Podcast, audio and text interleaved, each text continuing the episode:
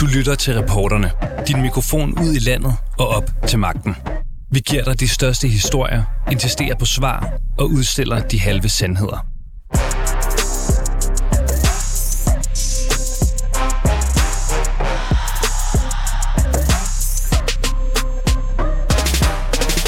Mistroen vokser mellem medlemmer af den socialdemokratiske gruppe i Europaparlamentet. Jeg kiggede rundt på mine kollegaer og på medarbejderne øh, og, og tænkte, øh, jamen, altså, hvem er I det her? Altså, kan jeg stole på folk? Gruppen mødtes mandag for første gang efter det fredag kom frem, at medlemmer er mistænkt for at have modtaget bestikkelse fra en ørkenstat. Det blev slået fast af belgisk politi inden weekenden rensede 16 forskellige adresser i Bruxelles-området. I forbindelse med aktionen blev flere anholdt, og fire er nu sigtet i sagen for hvidvask af penge, korruption og for at deltage i en kriminel organisation. Flere kilder peger på, at en af dem er den socialdemokratiske øh, parlamentariker og næstformand for Europaparlamentet fra Grækenland, Eva Kaili. I dagens udgave af reporterne spørger vi, hvilken ørkenstat, der har interesse i at smøre EU-parlamentarikere med gaver og penge, og hvad de egentlig har fået ud af det. Og så skal vi også lige vende sagen om en lækket lydfil fra Venstres ekstraordinære hovedbestyrelsesmøde mandag aften. Journalist på BT Peter Astrup, som modtager den hemmelige lydfil, kommer i studiet og fortæller, hvad der skete bag kulissen, og det gik ikke stille for sig, kan jeg hilse at sige. Mit navn er Sanne Fanø. Velkommen til reporterne.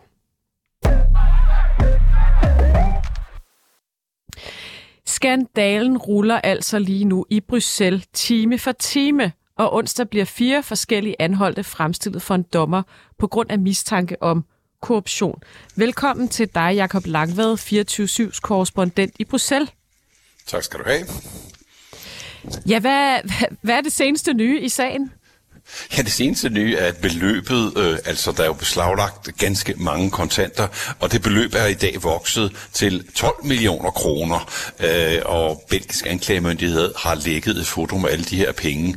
Så sagen ruller videre, og samtidig er der sket det, at øh, en af hovedpersonerne, altså Eva Kaili, som jeg lige talte om, øh, som indtil i morges var næstformand øh, i parlamentet, en ud af 14 næstformand, hun er blevet frataget den her post med et overvældende flertal. Kun én parlamentariker stemte imod, og to er afstået fra at stemme. Så hun er blevet stemt fra sit den post med føn og klem i dag.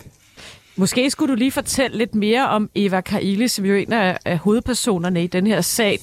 Det skal jo selvfølgelig lige siges, der er ikke fældet dom eller noget som helst. Jeg tænker knap, der er en tiltale nu. Men øh, hvad, hvad er hendes rolle i, i den her sag? Altså, det vi ved om det, det er jo, at der er blevet fundet penge på hendes, hendes adresse. Det er en lidt underlig sag, hvor vi lige nu øh, alle sammen arbejder ud fra læk fra øh, den belgiske anklagemyndighed, som er ikke hvilken som helst del af den. Det er den, der arbejder med både terror og korruptionsbekæmpelse. Og der er hun blevet fundet som en af de fire, af, der nu er arresteret, og som også har øh, hendes bogpæl er blevet renset, og hendes kærestes øh, dito. Så øh, hun er ganske højt profileret, og måske også fordi, at hun øh, er lidt en politisk stjerne. Det kommer vi lidt tilbage til senere, ved jeg. Men hun er øh, lidt en stjerne på scenen, og som sagt, en næstformand i parlamentet er ikke ingenting. Nej, og det skal lige siges, at vi senere i udsendelsen taler med Christel Schaldemose, som jo er dansk medlem af den her socialdemokratiske gruppe i Europaparlamentet. Og hun fortæller om et møde i går, der var meget ubehageligt, øh, som Eva Kaili jo er, er en stor del af, af den her gruppe.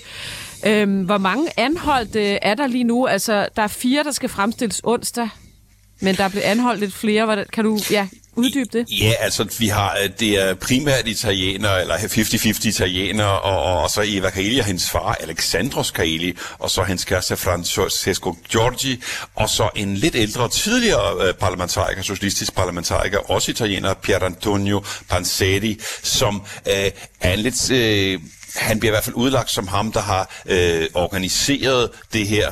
Øh, blandt andet er han øh, leder af en NGO, der kæmper for øh, straffrihed øh, efter altså mod menneskerettighedsbekæmpelse eller overtrædelse af menneskerettighederne. Og det er jo meget ædelt, men han har til synligheden også haft øh, andre ting i gang herunder nogle kontakter til Katar. Så øh, det er håndfuldt, og der var også en yderligere en fagforeningsmand, der blev afhørt, men han er ikke blevet arresteret. Vi vender nemlig tilbage til Katar lige om lidt. Det er nemlig rigtig interessant. Bare lige helt kort, hvor der bliver også øh, renset en masse adresser, og du siger også, man, øh, man så, du, det har du fortalt, hvor mange kontanter, der blev fundet, men hvor mange adresser blev, blev renset i forbindelse med det her? Det vokser lidt. Det startede med 16, nu er vi oppe på 20 forskellige rensagninger, og der er også nogle kontorer i Europaparlamentet, som nu er forsejlet, som er blevet rensaget, og computer er blevet beslaglagt for, at man ikke skal fjerne sporene. Fordi problemet er selvfølgelig, hvis du kun har kontanter, har du ikke nødvendigvis noget pengespor, men man leder desperat, eller ivrigt vil jeg hellere sige, efter e-mailspor. Men altså, sagen har været under opsejning siden juli øh, fra den bæske anklagemyndighed, som man må formode, de har lavet et vist forberedelsesarbejde, før de fredag skred til husundersøgelserne. Nu skal vi tale lidt om Katar, fordi det er egentlig ret lidt konkret, der er sluppet ud om, hvor den her bestikkelse skulle komme fra, og hvad formålet skal være. Men jeg ved, at Katar på en eller anden måde er indblandet. Hvordan det? Jamen altså igen er vi lidt øh, afhængige af, at det er blevet ligget fra den belgiske anklagemyndighed. Man siger øh, først, at det er en ukendt stat, og så er det blevet til en stat dernede af i det område, og så siger man off the record, at det er Katar. Men efterhånden er det sagt så mange gange, at vi antager, at det må være det, der er tale om. Øh, vi har jo set øh, blandt andre læg, som har vist sig at holde stand. Øh, navnene er jo efterhånden nu kendte, og de bliver som sagt fremstillet for en dommer i morgen, og sigtelsen må vi se, om den bliver men, opretholdt været Europaparlamentarikere, altså hvordan skulle de overhovedet have nogen indflydelse på noget som helst? Hvorfor, hvorfor giver man lige dem en masse penge? Jo, altså det er jo ikke, fordi de er uden indflydelse. Problemet er, at de i forhold til udenrigspolitikken, øh, som man må formode, at Katar er interesseret i, der har de ikke en vanvittig stor indflydelse. De øh, laver jo med jævne mellemrum øh, resolutioner, der fordømmer menneskerettighedskrænkelser øh, i alt fra Kina til andre steder. Men, men i forhold til Katar er der måske ikke så meget politisk at rykke i. Det er jo anderledes, hvis parlamentet er inde over som lovgiver. Øh, så kan firmaer måske have en interesse i at påvirke og lobbyere, og måske så kan også øh, forsøge at, at lave korruption. Øh, men det er så en lidt anden boldgade. Men altså parlamentet er måske mest i forhold til Katar interessant for at øh, øh få en debat i gang. Øh, jeg ved, at øh, Eva Kaili gjorde sig bemærket ved at holde en tale, hvor hun som en af de få mennesker på den offentlige scene faktisk priste Katars fremskridt øh, i forhold til arbejdertagerrettigheder osv., øh, hvor man må sige, hovsa, hvor kom den fra, øh, at hun ligefrem skulle fremhæve Katar som et eksempel i den arabiske verden på et tidspunkt, hvor vi alle sammen jo har kendt til de her sager om øh, ganske mange omkommende øh, arbejdere, som har været med i konstruktionen af de her stadier og så videre i forbindelse med verdensmesterskaberne. Så øh, det betragtes som en slags imagepleje, at i det mindste få en lidt mere positiv samtale i gang omkring Katar. Ja, jeg kan jo sige, at, at Eva Kaili har sagt, øh, jeg mener det fra Europaparlamentets talerstol, i dag er VM i Katar et bevis på, at sportslig demokrati Sportslig diplomati kan have en historisk forandring af et land med reformer og så videre, så videre, så videre. Hun står og roser Katar til skyerne. Hun kan simpelthen, altså, er mistanken, at hun kan have modtaget alle de her kontanter for at, at stå og skabe et positivt billede af Katar?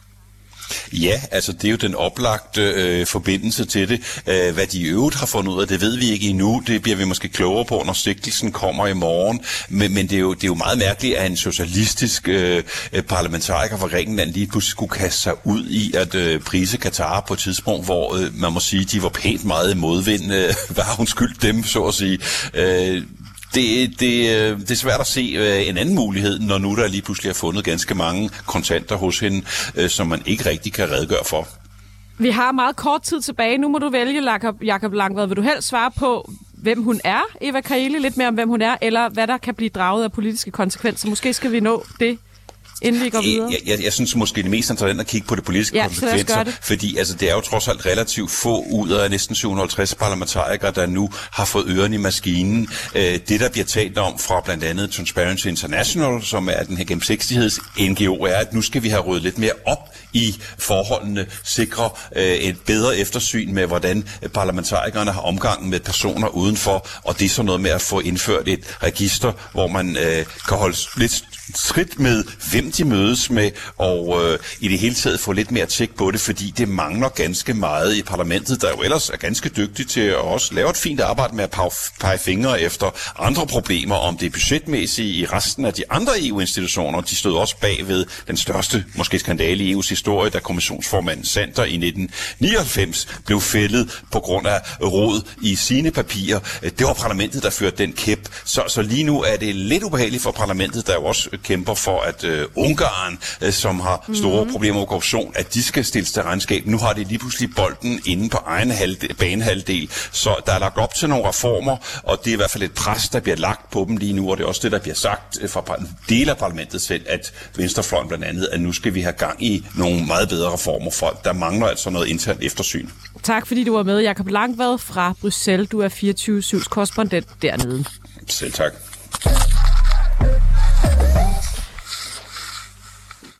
Og den socialdemokratiske gruppe i Europaparlamentet mødtes mandag for første gang siden skandalen altså brød frem. Og det er altså den her gruppe, som den mistænkte Eva Kaili tilhører. Vores reporter Clara Edgar har ringet til Christel Schaldemose, som er det danske medlem af Europaparlamentet for Socialdemokratiet. Hun tog mandag turen til Strasbourg for at deltage og fortæller her om en meget trykket og mistroisk stemning i gruppen. Jeg vil gerne lige starte med at øh, høre egentlig, Christel. Altså, hvad tænkte du, da historien kom frem i fredags, og, øh, og du kunne læse, at øh, i hvert fald en fra din gruppe var, var under mistanke for korruption? Jamen det, det, det skete sådan her, jeg var i telefon med en tysk kollega inden for min gruppe, og så siger han lige pludselig, hey, har du set det her? Øh, så hvad for noget? Ja, det er et eller andet med noget korruption. Og så siger hvad sker der? Og så afsluttede vi samtalen, og så kiggede jeg på det, og, og så tænkte jeg, hvad? Og så rullede det ellers derude af, rygterne kom, der kom beskeder, og jeg var bare ret rystet. Og folk siger til mig, hvordan kan du være rystet over korruption i EU? Jamen det er jeg. Jeg har kun set på det én gang før i mine 16 år i Europaparlamentet. Så, så jeg, er, jeg, blev, jeg blev virkelig oprigtigt chokeret, plus at jeg jo kender Eva. Altså, jeg kender mig Tabella, og det er folk, jeg har snakket med, det er folk, jeg samarbejder med. Ja, det gør jeg så heldigvis ikke længere, men, men, men har gjort. Og så er jeg vred over, at de bringer også i den her situation ved, at de simpelthen har, har øh, lavet sig bestikke på den måde. Mm. Det er rystende. Og du sagde, så begyndte, så begyndte rygterne at florere, og der blev ringet rundt. Og sådan. Altså, hvad, hvad går rygterne på blandt, øh, blandt jer, der, der sidder nede i parlamentet? Jamen altså først er det sådan lidt, hvad er der i den her sag her? Hvor meget er der? Ved man overhovedet med sikkerhed? Og så, så kom det her med, at folk sagde, har du set hendes tale, den Eva Kejle holdt i plenar? Det havde jeg så ikke, så var jeg inde og se den. Og sådan før, som jeg trøste, fordi det var jo, altså, det, hun roser arbejdstagerrettighederne i Katar, altså, og kalder Katar et forbillede. Det er jo næsten det samme som at indrømme sin skyld helt automatisk. Så begyndte vi at diskutere, hvem er involveret? Er det kun vores gruppe? Så jeg virkelig har meget at prøve at gå med at afdække, hvem er involveret? Hvor stort er det her? Og, og diskussionen er også, om, om vi har set øh, det hele nu. Og hvad, hvad tror du i den forbindelse, Kristel? Har vi set det hele? Nej, det tror jeg ikke. Jeg tror, det der kan komme mere fra den socialdemokratiske gruppe medarbejdere og den slags. Men øh, jeg tror øh, også, at der er andre grupper i Europaparlamentet, og måske også andre steder i EU-institutionerne. Jeg ved jo, I havde øh, gruppemøde i går, øh, hvor, øh, hvor sagen her den også var, var på dagsordenen. Altså, hvad, hvad talte I om? Vi talte om sagen, og så fik vi mulighed for at tage ordet de forskellige sager også noget. Øh, men der var en meget anspændt stemning, øh, og en meget bekymret stemning, og folk var jo forståeligt vrede. Der var også andre end mig, der brugte ordet, at vi følte os forrådte. Øh, men der var også øh, nogen, som måske forsøgte at nedtone noget af det her, og det, det, det synes jeg er forkert. Vi skal øh, gennemlyses, vi skal finde ud af, hvad der er sket, hvorfor det overhovedet kunne ske det her, hvorfor Kylie overhovedet blev foreslået som næstformand, hvad har hendes rolle været i hele arbejdet med at få en ny italiensk øh, generalsekretær for Europaparlamentet, er der også noget der, der er gået galt. Og det, øh, det var noget af det, der var i debatten i går, men, men mest af alt var der bare en anspændt stemning, fordi folk er, er rasende og prøver at finde ud af, hvad der er op og ned her, hvad vi skal, hvad vi skal gøre. Mm. Og du siger en anspændt stemning, øh, Christel. Jeg kan jo ikke lade med at tænke, altså øh, hvis man øh, går ud fra, som du siger, vi har ikke, øh, vi har ikke set det hele af den her sag endnu, øh, var der også sådan lidt øh, mistro eller mistanke for, om, om andre, der sad til mødet, øh, kunne, være, kunne være indblandet? Det ved jeg ikke om andre tænkte, men, men jeg må tilstå, at jeg, altså, jeg kiggede rundt på mine kollegaer og på medarbejderne øh, og, og tænkte, øh, jamen, altså, hvem er I det her? Altså, kan jeg stole på folk? Det er næsten det værste, der kan ske i politik, det er, at man får, får sådan en, en, en spirende mistanke ind. Altså, det er sådan en lille orm, der knaver sig længere og længere ind og, og ender med at ødelægge det, som er så afgørende i politik. Men jeg sad i går og kiggede rundt på mine kollegaer og på medarbejderne og tænkte, er der andre? Er der nogen af dem her, der er med? Det var virkelig forfærdeligt, og jeg er garanteret ikke den eneste, der har gjort det her. Mm. Og det er ligesom, øh, var det på tapetet, en, øh, en snak om, om, øh, om I selv skal gå i gang med at lave en form for intern undersøgelse, om, om der kan være andre fra gruppen, der er kompromitteret, eller, eller afventer i politiet, eller hvor, hvor står I egentlig lige nu, Kristel? Vi, vi har først og fremmest sagt, at vi selvfølgelig støtter politiet i alt, hvad de gør, og også at Europaparlamentet som helhed skal lave en undersøgelse. Jeg sammen med en svensk kollega, foreslog, at vi også i gang satte en, en egen intern undersøgelse for at sige, at det ikke er nok det, der lå her, men vi har brug for endnu mere. Og det, øh, det tror jeg, at øh, det tror jeg, at vi kommer til at, at få, men det er ikke formen og indholdet og rammen for det, det er ikke vedtaget nu. Mm. Men man kan sige, der er jo allerede øh, sket øh, i hvert fald noget fra jeres side. Altså øh, Eva Kejli her, som, som du har nævnt nogle gange, hun blev, øh, hun blev suspenderet fra, fra jeres gruppe simpelthen her i weekenden. Øhm, jeg kan jo ikke lade med at spørge, altså Kristel, hvorfor, hvorfor, en af, en af, øh, hvorfor gå ind og lave den her suspension? Øh, hun er jo ikke dømt for noget.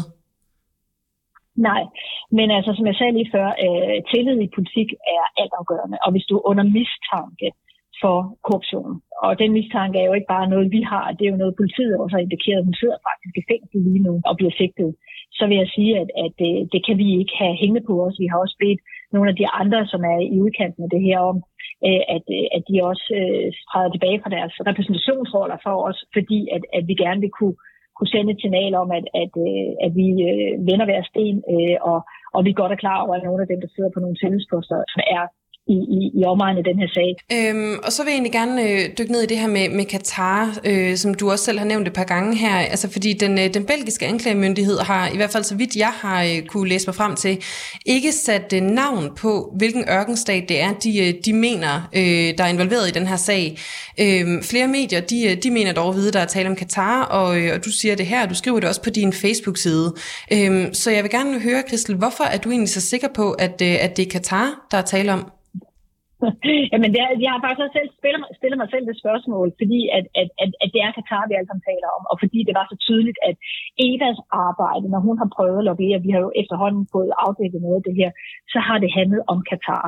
Hun har ringet og skrevet og bedt om at, at mødes med nogen, der har siddet med nogle af de her sager her, om Katar, ikke noget andet. Så altså, ud fra det øh, overblik, der er, så kan jeg ikke se for mig på anden vis, end at det skulle være øh, Katar. Der er ikke andre golfstater, som er så højt op på agendaen som, som Katar lige nu. Og så vil jeg altså også sige, at den tale, hun, hun holdt i, i parlamentet om Katar, den, den, den, den har rystet mig. Mm. Ja, den her tale, øh, som, øh, som du nævner, der, øh, der siger Eva Kejli jo, at Katar er et forgangsland for arbejdsrettigheder, som du også har nævnt, og de har lavet mange gode reformer. Øhm, som jeg lige forstod, hvad du sagde, så, så hørte du ikke talen, da, da hun holdt den? Nej, det gjorde jeg ikke. Jeg, jeg hørte den først. Øh, jeg fik et link fredag aften, øh, da sagen begyndte at rulle for alvor. Så, så fik jeg det der, og så så jeg talen.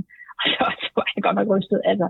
Øh, og, og, og jeg har faktisk også sagt til gruppen øh, i går, øh, hvorfor var det, at øh, med tanke på den her tale, hun holdt, uanset korruption eller ej, hvorfor var det, at vi ikke tog det her op? Vi kan da ikke have en af vores gruppemedlemmer, som, som repræsenterer os i, øh, i bestyrelsen for Europaparlamentet, der står øh, og siger, at øh, Katar er et forgangsland for arbejdstagerrettigheder, når alle ved, at det simpelthen ikke er rigtigt. Mm. Har du svært ved at forestille dig, at, øh, at hun skulle have sagt, som hun sagde, øh, hvis ikke det er, fordi hun på en eller anden måde er blevet, blevet betalt for at indtage det, det synspunkt?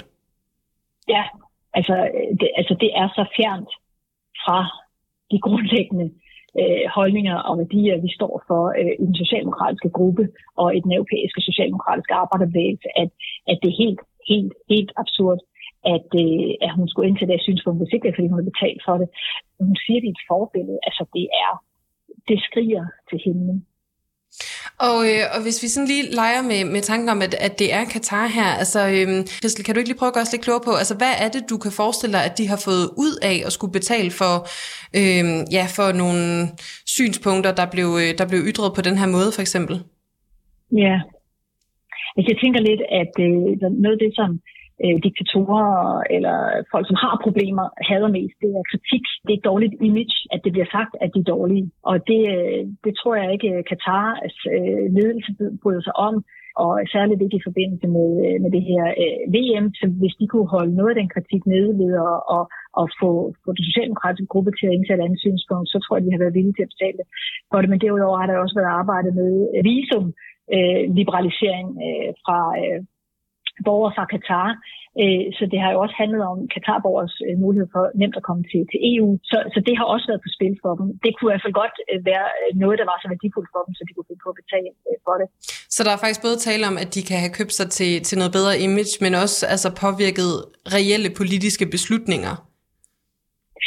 Ja, og, øh, og det er jo også i den forbindelse, at det er interessant at se, du spørger øh, på et tidligere tidspunkt, om jeg tror, at vi har set øh, det hele billede nu. Og nej, det tror jeg ikke. Og jeg ved også, og nu, og nu siger jeg noget, jeg har ikke, altså det er jo ikke, jeg siger jo ikke, at han, han har gjort noget forkert, fordi det ved jeg simpelthen ikke noget om endnu, men vores EU-kommissær fra Grækenland, Chinas, han har faktisk været på besøg øh, i Katar og øh, har også udtalt sig meget, meget positivt om Katar. Så spørgsmålet er, om, om den her sag her og Katars arbejde i virkeligheden har flere tråde ude, om det har bredt sig meget mere, om der er flere politikere, flere institutioner, der har været øh, under påvirkning fra deres side af, øh, enten øh, gennem betaling eller på anden måde gennem at smøre eller, eller på anden vis at påvirke EU. Jeg synes i hvert fald, der er noget af det her, som, som virker meget besynderligt. Og det var altså EU-parlamentariker Christel Schaldemose, som langt fra tror, at vi har set det fulde omfang af den her korruptionsskandale. Vi følger selvfølgelig sagen her på reporterne. Nu skal vi til noget helt andet, for vi skal altså også lukke et runde et lukket møde. Vi skal ikke lukke Venstre endnu i hvert fald. Vi skal runde et lukket møde i Venstre, for vi er kommet helt ind bag kulissen på et krisemøde, som Jakob Ellemann afholdt for Venstres bagland mandag med forretningsudvalg og hovedbestyrelse. For BT er nemlig kommet i besiddelse af en lydfil fra hele mødet, som en mødedeltager har sendt til avisen. Og han sendte den altså til dig, journalist på BT. Peter Astrup, velkommen. Tak skal du have. Og øh, ja, jeg er kommet i besiddelse af lydfilen. Mm øh, i går aftes, mens mødet øh, foregik, eller var lige ved at blive rundet af. Og det skal lige sige, at på grund af kildebeskyttelse har I ikke afspillet den, og det kommer vi altså heller ikke til her, men vi kender hele Nej, indholdet. det er rigtigt, vi har heller ikke udtalt os om, hvem kilden er, eller øh, om det er en handel eller hund for den sags skyld. Der er jo mange af hver forskellige slags i, øh, i øh, forretningsudvalget. Ja, så det kommer vi desværre ikke til, men vi kommer til at gå helt om bag, hvad de sagde på mødet, fordi du har skrevet, du har hørt hele lydfilen, og jeg har selvfølgelig også skrevet om det. Hvad var i dine øjne det allermest opsigtsvægtende på det her møde, hvor jeg går ud fra, at øh, Jacob Ellemanns opgave var at berolige baglandet i Venstre, efter at det kom frem, at der ikke vil komme en advokatvurdering af Mink-sagen? Altså, det var det, han lagde for med. Det første, han begynder at tale om i, den her lyd, øh, i det her lydklip, det handler om, øh, der er måske helt lyd på mig nu. Jo, jo. Jo, nå, super godt. Jamen altså, så begynder han at berolige lidt og forklare, hvad er det, der har fået ham til at skifte, øh, altså helt Venstres holdning til en advokatvurdering. Og grundlæggende så handler det jo om, at skulle man klatre op i træet, sætte sig uden for indflydelse øh, og stå fast på noget, der ikke bliver til noget. Det er jo hans øh, forklaring, det er, at advokatvurderingen var reelt ikke en mulighed mere, efter at moderaterne var sprunget fra den også. Så vil han hellere det andet. Mm. Øhm, og det og så nævner er han jo, at gå i regering. ja, det ja. andet er at gå i regering, og så nævner han en lang række mærkesager. Det synes jeg var noget af det mest opsigtsvækkende. Øh, det er jo ikke, fordi man ikke ved, hvad, hvad Venstre går kæmper for til daglig, hvis man fører lidt med i politik. Men for eksempel så, øh, han starter med at nævne en lang række ting, som er det, han, han siger, det jo ikke fuldstændig nalfast, han går heller ikke totalt i detaljer, øh, han siger heller ikke, at det er en fuldstændig lukket aftale, men det, han siger, der er på bordet, og det, han giver indtryk af, det er, at det, som Venstre har fået, det er det, han kalder for omfattende skattelettelser. Mm-hmm. Og så starter han med at sige, at det er især i bunden. Det har jo været Venstres øh, mærkesag. Det har været meget de konservative, der har, der har snakket om topskattelettelser. Øh, men det er især øh, på skat i bunden. Men det er også, som man siger, topskattelettelser i en eller anden form. Mm-hmm. Øh, og det siger han, det er både for at styrke arbejdsudbuddet, og det er også for, at det skal kunne betale sig at gøre en ekstra indsats, siger han på lydfilen. Noget andet, der er i spil, det er faktisk det første, han begynder at tale om egentlig, det er det der øh, med en styrket fritvalgsordning. Og fritvalgsordning, hvis man ikke lige ved, hvad det er, det er, at det, hvis man for eksempel er ældre og gerne vil på plejehjem, så er der bedre mulighed for at vælge sit eget plejehjem i et område, man godt kan lide, eller tæt på forældrene eller et eller andet. Det er ikke noget at give i detaljer med, men mere frit valg til borgeren, det er jo en venstre mærkesag. Og så er der jo øh, generationsskifte, skatten. Ja, det er det næste. En meget vigtig borgerlig mærkesag. Ja, og den er en torn, en pæl i øjet på venstre, har været det lang tid. Øh, det kommer der en ændring af, brugte han det. Jeg ved ikke, om det bliver afskaffet, eller hvad det var, men han sagde, at der kommer ændringer i generationsskifte. Ja, det er det, der, det, er det, den skat, man betaler, når en familieejet virksomhed overdrages, så vidt jeg forstår, til næste generation. Ja, præcis. Og der er jo mange, der har angrebet det for at være sådan noget mærsk øh, favoritisme og sådan noget, men altså reelt er virkeligheden jo, at der er ekstremt mange små familieejede virksomheder, som har svært ved at klare den nuværende generationsskiftebeskatning. Ja, jeg skal bare lige sige, Peter, før du fortsætter, at vi sidder her lige nu og skriver regeringsgrundlaget. At Ja. det, det, det er derfor, vi snakker om det her. Ja, præcis. altså, vi snakker om, at Peter Jakob øh, Ellemann på mødet sad og fortalte, hvad er det, Venstre får, og det er jo sandsynligvis meget det, der kommer til Ja, at stå sandsynligvis får, ikke? Det er jo ikke sådan 100% slået fast, men det var i hvert fald det, der lå i det. Han Så kommer de lidt- også til at kigge på gymnasiereformen. Ja, det var det, han kaldte for nogle tisler, mm. der ikke er ryddet af vejen endnu. Det er blandt andet det, han kaldte for tvangsfordeling af gymnasieelever. Øh, det sagde han, det var vigtigt for Venstre at få fjernet den. Øh, det der med, at man fordeler gymnasieelever efter indkomst. Mm. Så var det også øh, sjovt nok et punkt, at øh, 2% af BNP øh, til, skulle gå til forsvarsudgifter inden udgangen af 33, øh, som er det nuværende nationale kompromis. Det er åbenbart ikke blevet forhandlet helt hjem øh, alligevel, faktisk. Øh, Ja, altså man fremrykker, Ja, man- at man vil bruge 2% af BNP. Man det skulle det. man gøre i Ja. 33, men han vil gerne have det de tidligere. vil have det før. Det var ikke præcis, hvad det ligesom skulle være før. Øh, men det kan være, at det åbenbart er svært at rykke Socialdemokratiet på det område. Vi afslørede også på BT, at alle mange, rigtig mange socialdemokratiske ministre havde jo svaret neutralt til, om det skulle være før 33 i kandidattest og sådan noget. Det var der også lidt, lidt ballade om i valgkampen. Der, der, klima- og CO2-afgift i forhold til landbruget, kan jeg forstå, fyldte også rigtig meget på mødet. Det fyldte også meget, især fordi at han sagde, at, øh, at alternativet til Venstre i klimaforhandlingerne, det var øh, øh, netop Alternativet og, og Enhedslisten. Øh, og dem synes han ikke rigtigt, man skulle betro øh, at slås for land, landbrugets øh, frygt for CO2-afgiften. Øh, så på den Ja, måde, så siger han, at det bliver altså- en helt anderledes klimaaftale med Venstre, end det gør med Alternativet og Enhedslisten. Ja, ja, ja, ja, det tyder jo på, at øh, vi får et regeringsgrundlag, som tager en højere drejning, i hvert fald i forhold til, hvis det havde været med de røde støttepartier. Ja, det er klart. Så havde man nok, så man nok haft en højere beskatning af landbruget, og ja, en højere beskatning af enormt mange andre ting, for eksempel. Spændende. Vi bliver altså nødt til også at nå reaktionerne fra baglandet, fordi hvordan reagerede baglandet på den her forklaring om, vi har fået alt det her, og derfor dropper vi den advokatvurdering? Mm. Altså helt basalt, så har øh, så bare mødet præg af mange af de her forretningsudvalgsmedlemmer, havde haft en kæmpe storm derhjemme i deres øh, egne områder fra, fra mine medlemmer, du ved, alle mulige venstremedlemmer, som bare er medlemmer af Venstre og ikke politikere til daglig, som var rasende, altså som ville melde sig ud og sagde, at man kunne ikke stole på Venstre mere, folk, som åbenbart har været medlemmer i årtier, som ikke kan holde ud at være i partiet mere. Der var der rigtig mange, der gav udtryk for, at øh, mange medlemmer har meldt sig ud, og de vidste ikke, hvad de skulle sige til dem, og de frygtede, øh, der var en, der kaldte det for en overladning til Liberal Alliance, det var en fritspilling til Alex Varnopslag og den slags ting, ikke? Øh, for han bare kunne gafle medlemmer over i Venstre. Øh, det var der meget, meget stor bekymring for. Hvordan skulle, hvad skulle man sige? Der var også øh, frustration, vil jeg sige, over, at Venstres sekretariat ikke har forberedt alle de her øh, medlemmer på, hvad skal de sige til deres medlemmer, når de kommer og siger, hvorfor render I fra det hele? Hvorfor holder I ikke, hvad I lover? Hvorfor dropper I bare advokatvurdering? Det har jeg, vi skal til at slutte, det har Jacob Ellemann jo så klargjort på mødet i øh, mandags. Købte I den? Om hvad? Undskyld. Ja, han har klargjort, hvad de skal sige, og hvorfor de dropper den her advokatvurdering af Mink-sagen. Er blev den købt? Nå, ja, den blev købt, men med en vis skepsis. Og den blev også købt fra starten og sagde, at vi kommer ikke til at vælte øh, det her, og vi kommer heller ikke til at trække det og tvinge jer. Altså, vi, vi går med, og vi bakker op, men vi er bare bekymrede for Venstre, og den udsigt, det har, det skal adresseres. Det var de meget opmærksom på. Og Peter Astrup, nu, øh, nu jeg har dig, øh, hvornår tror du, der kommer en ny regering? Altså, efter jeg har hørt den der lydfil, så tror jeg faktisk ikke, at det bliver i dag, eller i morgen, eller i overmorgen. Jeg tror, der er nogle ting, der skal slibes af. Men øh, jeg vil også godt have lov til at gætte helt forkert, for jeg aner det faktisk ikke. Tak fordi du var med, Peter Astrup, politisk reporter på BT, som altså fik fat i den her lydfil fra det lukkede møde, og at vi derfor måske kan afsløre lidt af regeringsgrundlaget her og i dag i reporterne, men selvfølgelig også i BT. Tak fordi du var med. Selv tak, fornøjelse. Og tak fordi I lyttede med til reporterne i dag. Mit navn er Sanne Fanø. Du har lyttet til reporterne på 24 /7. Hvis du kunne lide programmet, så gå ind og tryk abonner hos din foretrukne podcast-tjeneste, eller lyt med live hver dag mellem 15 og 16 på 24 /7. Tips skal altså sendes til reporterne snablag 247.dk.